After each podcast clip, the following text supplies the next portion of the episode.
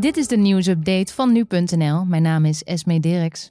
In Downing Street valt binnenkort een aanmaningsbrief op de mat, afkomstig van de Europese Commissie.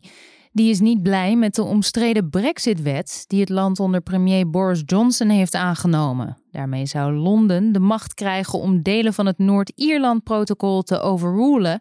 En op de eis deze wet in te trekken heeft het Verenigd Koninkrijk nog niet gereageerd.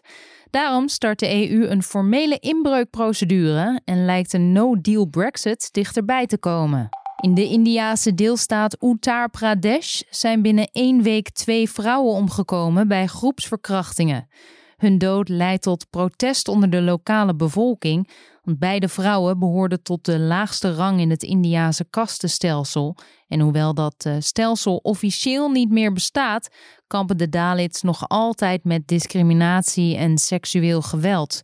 Naar aanleiding van de onrust in het dorp bij de crematie van een van de slachtoffers zijn 25 mensen gearresteerd en de politie heeft met een noodverordening samenkomsten van meer dan vijf mensen verboden en ook mogen politieke leiders het dorp niet in. De Russische oppositieleider Alexei Navalny denkt dat president Poetin achter zijn vergiftiging zit. Dat zei hij tegen Der Spiegel in het eerste interview dat hij gaf na zijn ziekbed.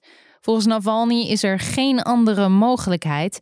En westerse landen eisen opheldering van Moskou, maar het bewind daar ontkent elke betrokkenheid. Navalny is eh, herstellende van de vergiftiging met het zenuwgif Novichok en verblijft nog altijd in Duitsland.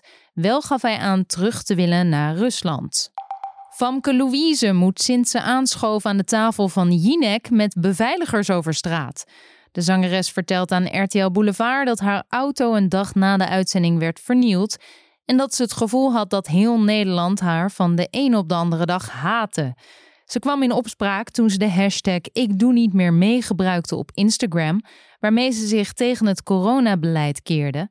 En daar deed ze na alle ophef afstand van en ging ook in gesprek met de voorzitter van de Nederlandse Vereniging voor Intensive Care, Diederik Gommers.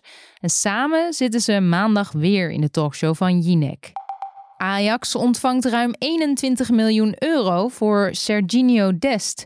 Dat bedrag had FC Barcelona voor hem over. Dest tekent daar een contract voor vijf jaar bij de club van Ronald Koeman.